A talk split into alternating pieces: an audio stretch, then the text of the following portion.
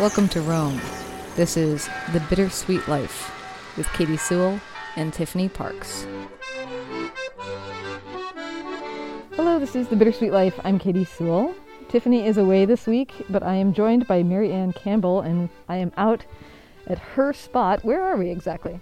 So we're at Blue River Farm in Snohomish, and um, my daughter and I own the place, and we train horses and train people how to train horses and teach beginner riders and advanced riders and everybody in between.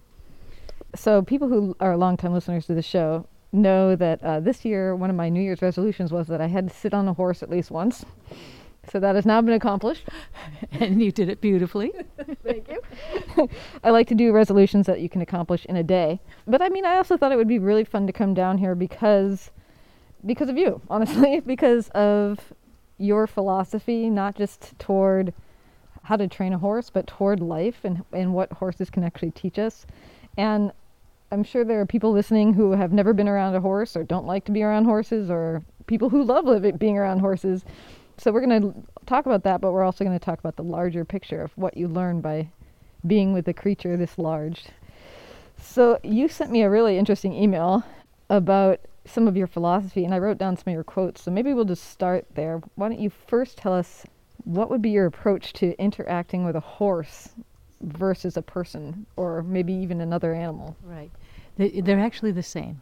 When we approach each other, we're fearful. And, you know, I don't know if you're going to like me or not. I don't know if you're dangerous to me or not. I don't know if I'm going to offend you by, you know, wearing my shirt backwards or what. Um, so we're careful with each other. And humans are pretty good at reading each other. We also tend to kind of invent inside our own landscape why the person is reacting the way they do. So, so you might walk in and have just had an argument with your partner, and so your energy's kind of held in, and I'll look at you and go, oh, I must have offended her, and I'll go off for the next three days about how I screwed up, right? um, so people, the only difference between people and horses is that we invent really amazingly baroque stories about the emotions that the other person is creating in us or that are sparked by the other person. For a horse, they're much more living in is it going to eat me or not? Is it going to help me find food or is it going to damage me? And so if I can if I come into the situation and I feel a horse's tension, what I know is that it's fearful, not that it's dangerous, but that it's fearful. So if I can help the horse, if I can help the person to not be fearful around me, then I can get down to where that good horse is asking her good questions, or that good person is asking their good questions, instead of being just in reactivity to, can I make this horse do what I want him to do? You know, or can I get this person to stop acting like that? So maybe more than anything else, this this very beautiful old form of equitation teaches you to listen to other beings as if there's somebody wonderful there who's having a little bit of a difficult moment mm-hmm. instead of instead of you know how am i going to protect myself from this situation mm. you do learn to stay safe when you're working with a horse who's fearful you can't just say hey don't be afraid but what you can do is help the horse to set herself up or himself up so that the expression of the fear is something they can make without hurting you. And in that you stay calm and quiet, the horse is able to relax. Even if a horse is really frightened by, I don't know, a hailstorm or or somebody's cocker spaniel showing up, if her herd mate stays quiet, the horse is much more likely to be able to come back to balance herself. Mm. And I keep saying she because we were just working with a mare, but it's equally true for the geldings and yeah. the stallions you said you're doing this very old form. What's the history of the form of teaching that you're doing here? This work began, well, really prehistorically. If you look at the old carvings from Mesopotamia and around the Fertile Crescent, which is where riding as we understand it today really began, you can see people already handling horses in very advanced ways. So, 4,000 years before the current era, people were already thinking about how does a horse carry himself and how does he put himself together to, to move well. And why do they look so beautiful when they put themselves together in these ways? So this work began very, very, very long time ago. And back around 300 years before the current era, you have Xenophon, who wrote very beautifully about the training of the horse. Even earlier than that, about 5,000 years ago, there's a, a, treatise by a trainer whose name is Kikkuli on what's basically interval training for chariot horses. So people have been thinking really deeply about horse training for a long time. In the Renaissance, ideas about horse training that had come from Northern Europe, which were a lot about heavy horses crashing into each other, you know, the knights jousting, that kind of fighting, heavy heavy weapons, big armor, large swords. So you needed a big horse that used its weight to be a menace. Those ideas came into connection with ideas from the southern part of Europe and from the northern part of Africa and from uh, into the Orient a little bit, where people were riding horses more doing close in fighting. And so, where fighting drives horsemanship, that there's a lot of money behind cavalries, and so there's a lot of actually really good uh, uh, research done by the people who are training horses for cavalry applications. And those two came together in the Renaissance, so you have horses that have to dance on their hind legs and be really close in and be really tight and really beautiful with what they do. Very connected with the rider, very intelligent with the rider. And you bring that together with a horse from the, the north that was supposed to be just basically a tank and what the Renaissance people did that was so amazing was they looked at what's the balance difference here? How do you get a horse to be a tank? You put him on his forehand, you get him to use his front end. How do you get a horse to be agile and amazing? You open things up, let him have his mind, and work with his hind end. Mm. And the Renaissance trainers figured out how to use their aids to talk with the horse in a really balanced way. That work came to France. The French king wanted to import really good riding for really good cavalry work. He also got tired of sending his uh, aristocracy to Italy to learn how to study it. So that riding came to France, and France, the, the kings in France figured out that if you keep people busy with horses, they have less time to plan insurrections. So, and less money. and so they, they very deliberately made horsemanship be central to their court system. And for about 200 years, if you could ride really well, you moved up in the appreciation of the courts.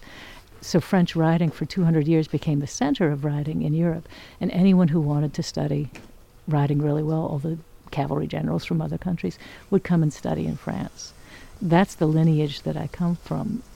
Towards, as you come into the 1800s, cavalry work becomes less important, or maybe better said, finesse in cavalry becomes less important because you've got heavy guns again. You've got guns instead of swords that you're fighting with.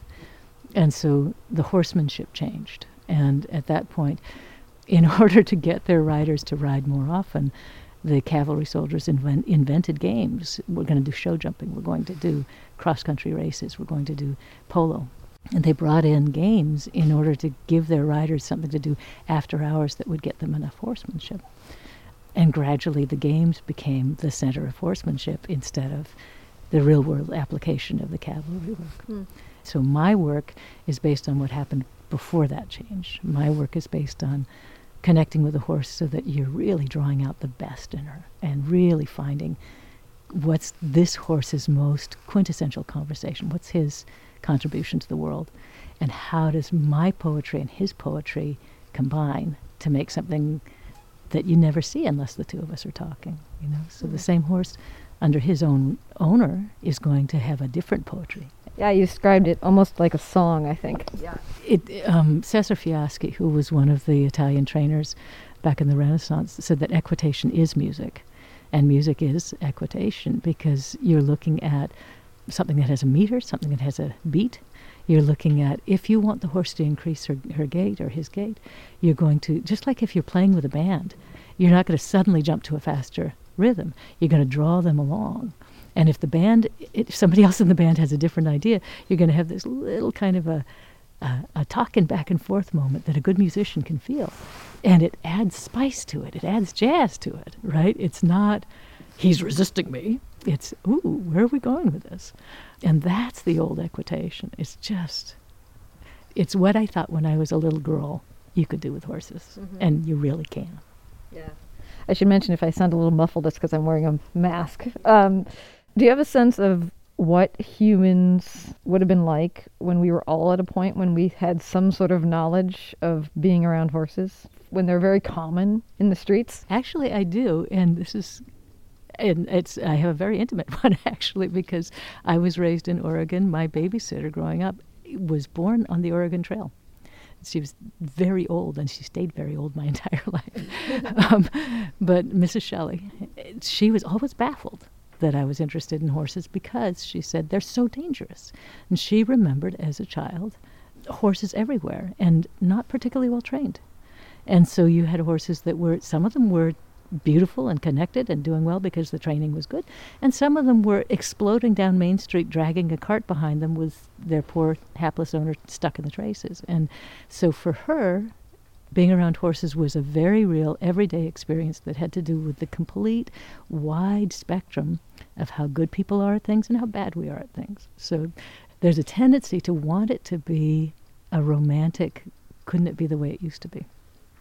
The thing that was there, that actually we're all experiencing some in our own lives now, is that there wasn't any internet then, and there wasn't even any television then. There wasn't even any radio then.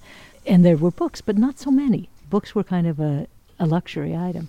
So what you spent your mind on was much more what's in front of me now, was much more what's happening right now. There was less instant gratification in terms of uh, distractions.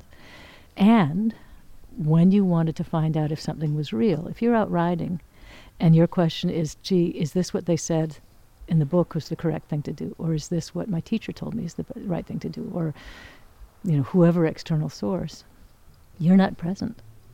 If instead you're connected with the horse and you can feel the fo- horse suddenly calm and relax and move with you like breath of my breath and heart of my heart, you don't need me or any other expert to tell you you're doing the right thing because you can feel it all the way through yourself. Mm. So there's something in all of this that we're talking about that you think that the culture really needs to remember or reconnect with anyway. Yeah. The thing that I see every day when I'm teaching is we have to confront the question of what do I do with fear? We have to confront what's real. We have to look at I would like to make this change and it's really important to me. I don't want to get banged into the wall. I don't want my horse to go near that other horse if we answer those questions by becoming bullies, we lose every time. Even even if even if by hurting my horse I can get it so it's not going to go towards this thing or that thing or so that it knows I'm boss. All I've done is break the relationship. If instead I can create a connection with the horse so that when I need to go left and he wants to go right, I'm able to flirt and woo and invite and find the opening and help him to want to make the turn. The more I practice that, the faster that gets. So that an expert rider working in this older way has a completely calm horse doing exactly what she wants him to do at all times without the horse ever feeling like he's lost a sense of autonomy and without the rider feeling like the horse has. So when we're looking at today's difficulties, as long as we're bashing against each other, knowing that we're right, knowing I I know that I'm right about this, and you have not been listening to me about this. As long as we're stuck in that, we can't find the other person, we can't connect with them, and we can't make the cultural changes that need to, to happen. And we've got a bunch of pretty difficult stuff coming down the pike. As long as we're focused on our fears about it and, and trying to figure out whose fault it is, instead of looking at, okay, you know what? Human beings are amazing. And if I can find my balance and look for what's real in this situation and reach out to your good balanced self and find out what's real for you, the two of us together can make something much more powerful, much more healthy, and much more real happen. And what I've learned from the horses is that, and from their riders, as long as I'm focused on, I need it to be my way or I'm not safe, I can never connect with. Really, I want to say the magic that comes from tuning into our our clearest, most balanced, most beautiful minds, hearts, senses of where do we go next. And it's not woo woo, and it's not, um, I don't know, it demands an insane amount of discipline for a rider to stay balanced when she's fearful, for a person in conversation to stay balanced when we're fearful. If I'm balanced and you're balanced, meaning we're not we're not sideways trying to catch ourselves, but but holding ourselves fluidly in the middle of what's happening, we can think better. And when human beings think well, we're a pretty remarkable animal. Mm-hmm. So yeah. Yeah, I have two questions actually off of that. Um, one thing, like in the email and even just now, you often refer to human beings as animals, and you, as you know, humans are often in stark disagreement that they are actually animals. you know that there's the animal world and then there's the us world. What's your perspective on that? I think it's charming. um, of course, we're animals in the sense that we have bodies just like horses do. Um, we have worries and fears just like horses do. Horses take care of themselves the way they understand their world needs them to take care of them. We do the same. A lot of horsemen, a lot of dog people will say, "Oh, I'm a dog person. I'm not a people person." You know, I, I enjoy being with dogs, but people really confuse me. And horse people are the same. You know, horses are easy, people are hard. Mm. What I've found is that actually we're all the same. It's the same. And as what I love about horses is what I love about people is this innate, deep, heart level goodness. We all want to be safe. We all want to have lives worth living. And people wrap that in stories, horses wrap that in movement. Mm-hmm. and, and so if I can if I can help my riders to feel more comfortable with the animal side of themselves. The thing that's the animal side of ourselves is it's it answers things with movement. So we do hunch forward when we're frightened. That's an animal response. We blink when something comes towards our eyes. We go when we're frightened. You know, those are animal responses. That's the animal level, and it's good. Mm-hmm. It's a healthy thing. You talked about being a bully, but you also have talked about being a victim. What's the victim angle on that? So, um, yeah, if you if you live in a a polarized world, you're either going to be a bully or you're going to be a victim. And most of us prefer to be bullies. You know, you can work the victim angle. You know, gee, if I, if I if I look pathetic lot, enough, somebody's going to come rescue me. If I look pathetic enough, maybe they won't bully me. But if you live in a bully versus victim world, most of us tend to lean towards I'm going to be a bully instead because it feels more powerful. If you step off that carousel and say, no, what I am is a person who has autonomy, what I am is a person who makes her own choices in the middle of this thing, then how the other person is acting isn't going to affect how you do. You act out of your own sense of what's right and what's real. So for in, in working with a horse, that means that I'm connecting with the horse. I'm looking for why is it responding the way it is, and how can I set up a situation so that he or she is more comfortable, more at ease, has more access to their higher thinking abilities. And working with people, it's the same. So obviously, you let me come ride. Riding a horse is not something I do in my normal day-to-day life. And something in your email that I thought was so interesting was talking about human beings approaching the world wanting to do the things that they know rather than the things that they don't know and that can be just in thought patterns, but that can also be like, I don't know anything about horses. I don't know that I really want to be in a room standing next to one, you know. Uh, but what are your thoughts about that, uh, us living in this what we know world? Boy, that's th- more and more important right now because our, our worlds are getting smaller and smaller as we're being so careful about not being exposed to one another. Um, and all animals, horses, people, chipmunks, all of us feel safer when we're doing what we know because we kind of know what to expect. But then there's that old phrase, the devil you know versus the devil you don't know. You know, when you make a choice to move into a new situation, you know, for instance, uh, you've lived in the same house for the last 10 years and you're ready to sell it and move to a new house. You have a sense of what you're moving towards, but you don't know what the new problems will be. And you don't know until you've gone what you're going to miss about the old place. So being able to be uh, curious, and here comes Monet. Monet is very tall and she's very tender. She's the she belongs to the same person who owns the little white horse you were riding. And Monet is very tall and very shy. We joke that when you're leading her, it's like taking a giraffe to a wedding. she, she moves with great gravitas, but she's inordinately tall. and and her partner Trinket is this little Spitfire. Anyway, um, but yeah. So when we look at if we live inside of what we're safe with all the time, then we never grow. We never change. We never get to see the amazing stuff that the world has to offer. On the other hand, if we're the kind of person who always leaps towards the next thing, then we're stuck in a different kind of safe zone. You know, I'm only safe if I'm challenging myself.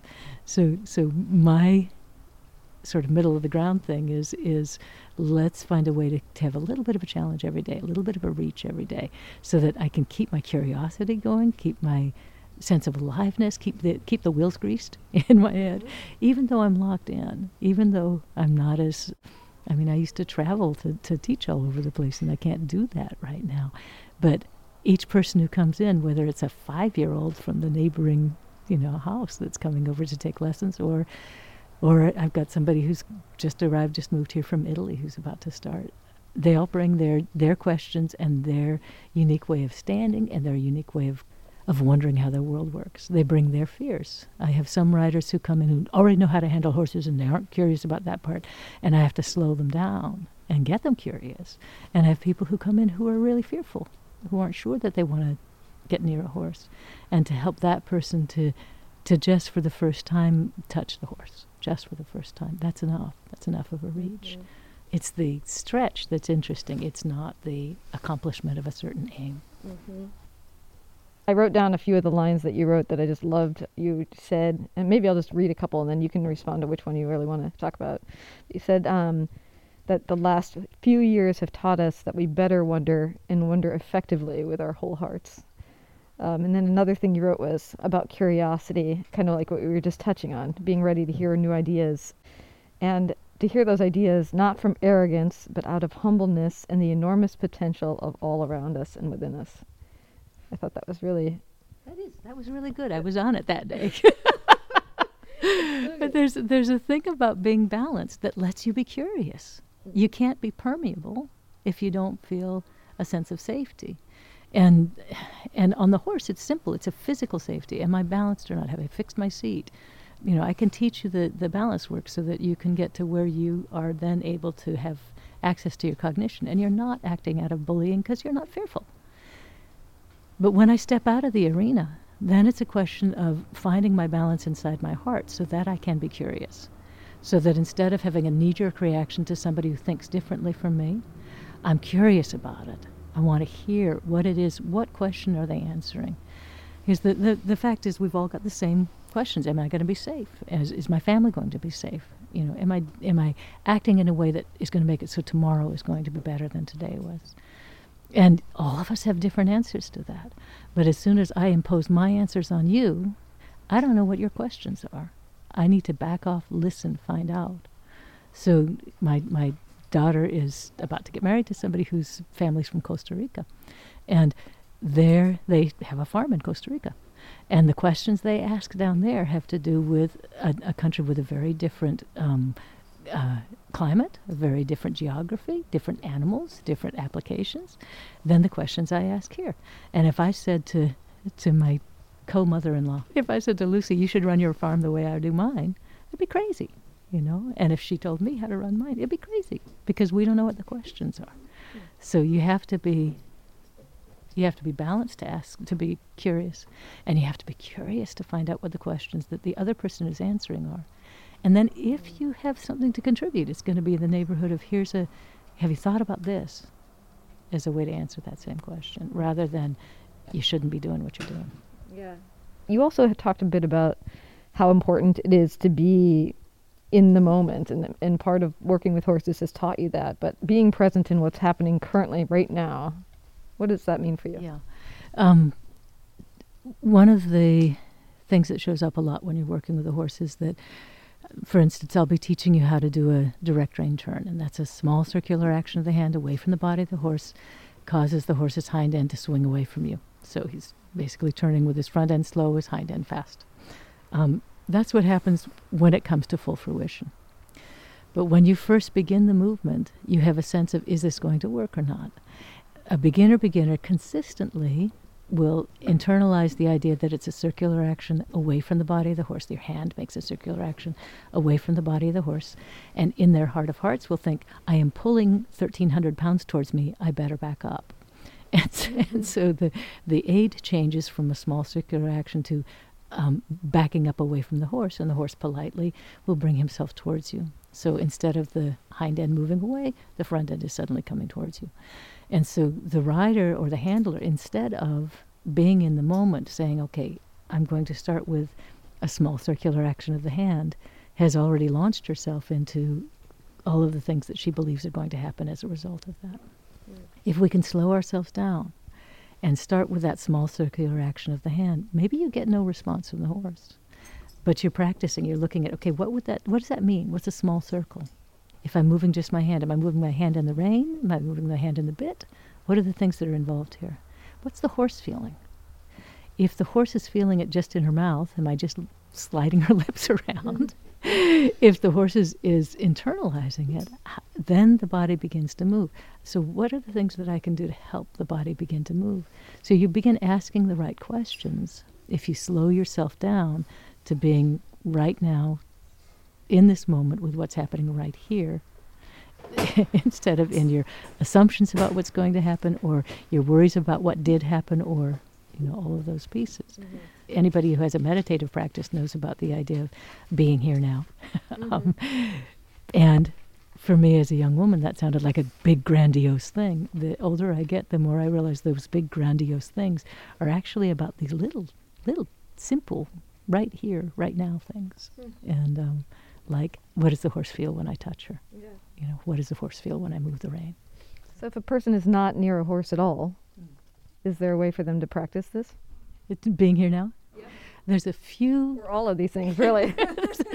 there are libraries worth information about being here now. But um, it's funny because I, I will tell my riders, you know, you can practice your riding in your car on the way home just by noticing how you're sitting.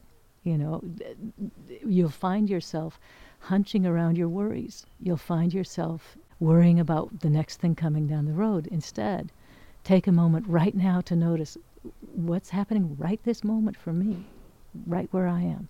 You know, gee, I'm actually kind of comfortable. Gee, I'm, I'm a little hungry. Gee, you know, instead of I'm worried about how I'm going to pay the bill, you're right here, right now, this moment, everything's okay.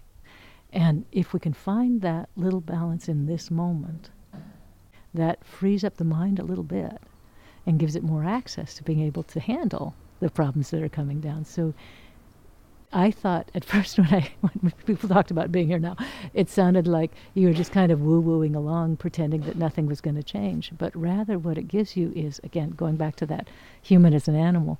It gives you balance in the moment, which gives you a more calm mind in the moment, which gives you the ability to use the mind that you have so much more effectively. than your really good self comes to the surface, and then you can make better decisions and make choices when that's what's here right now in a much more effective way. And let's say that people do live near here, because we do have a lot of listeners in the uh, in the Puget Sound region. How can they find you if they actually want to come sit on a horse with you hear your philosophy, but also practice and learn these things?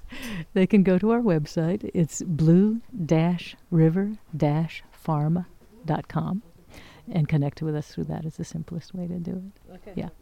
And I will put a link to that in our show notes, of course. So you can find it there, or you can always write to us, bittersweetlifepodcast at gmail.com if you want me to send a link. very nice. she's she's noticing that my microphone is a Rode microphone, which is very appropriate for um, for where we are. Because you just rode. Because I just rode. I just rode. Well, thank you so much for doing this. It's been a lot of fun. It's just been a joy again to see you, and, and, and nice, even though we have to wear masks. Although I took mine off for the interview part. And until next time, this is the Bittersweet Life. I'm Katy Sewell. If you love the show, take a moment to leave us a review on Apple Podcasts. We love to read while you listen, and your rating might help someone else discover the show. Take just a couple of minutes to let the world know what you think of this show. It means the world to us. Thanks.